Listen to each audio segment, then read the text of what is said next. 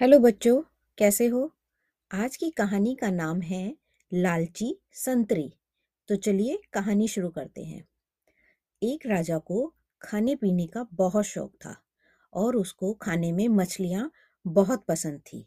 इसलिए एक मछुआरे को आदेश दिए रखा था कि वह राजा के लिए प्रतिदिन ताजी मछली लाया करे। मछुआरा प्रतिदिन राजा के लिए ताजी मछलियाँ पकड़कर लाता। बदले में जो भी कीमत वह मछलियों की लगाता उसे दे दी जाती।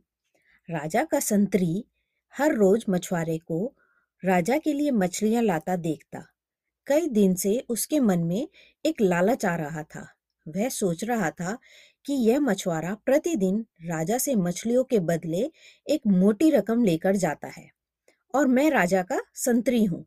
मुझे अपने पद का रौब दिखाकर इससे कुछ पैसे ले लेने चाहिए। एक दिन बहुत ही बढ़िया मछली लेकर मछुआरा राजा के महल के लिए निकला। महल के द्वार पर पहुँचते ही संतरी ने उसे आगे जाने से रोक दिया। कारण पूछने पर संतरी ने कहा, अगर तुम मछली की कीमत का आधा हिस्सा मुझे देने के लिए तैयार हो तो मैं तुम्हें अंदर जाने दे सकता हूँ। मछुआरा असमंजस में पड़ गया। अगर वह अंदर नहीं जाता तो राजा उसे सजा देगा। और अगर वह संतरी को आधी कीमत दे देता है तो उसके स्वयं के पास अपनी मेहनत की बहुत कम कीमत ही रह जाएगी। वह लालची संतरी को सबक सिखाना चाहता था, जिससे राजा का कोई कर्मचारी दोबारा ऐसा दुस्साहस ना करे।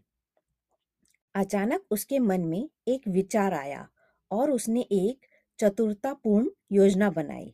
उसने संतरी को वचन दिया कि वह उसे मछली की कीमत में से आधा हिस्सेदारी ज़रूर देगा।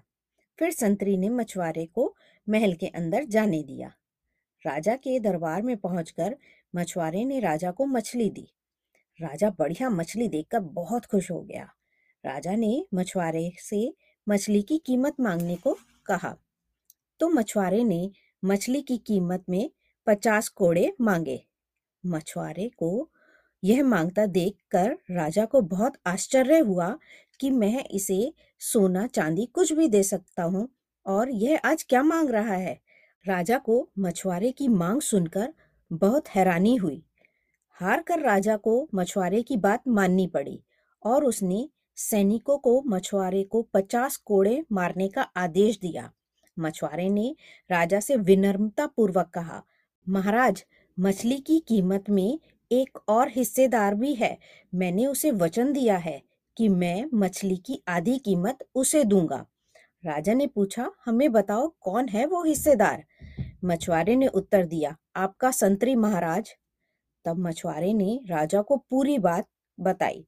राजा को पूरी बात जानने पर बहुत दुख हुआ और संतरी पर बहुत क्रोध आया। कि उसके दरबार में ऐसे लोग भी हैं जो दूसरे का भला नहीं चाहते हैं। उन्होंने संतरी को उसी दरबार में बुलाया और 25 कोड़े की सजा देने के बाद कारागार में डलवा दिया। तो देखा दोस्तों, बुद्धिमान व्यक्ति के लिए कोई कार्य कठिन नहीं है, लेकिन जो लालची है, उसे उसकी सजा ज़रूर मिलती है। तो चलिए, इस कहानी के कुछ मुश्किल शब्दों को इंग्लिश में समझते हैं।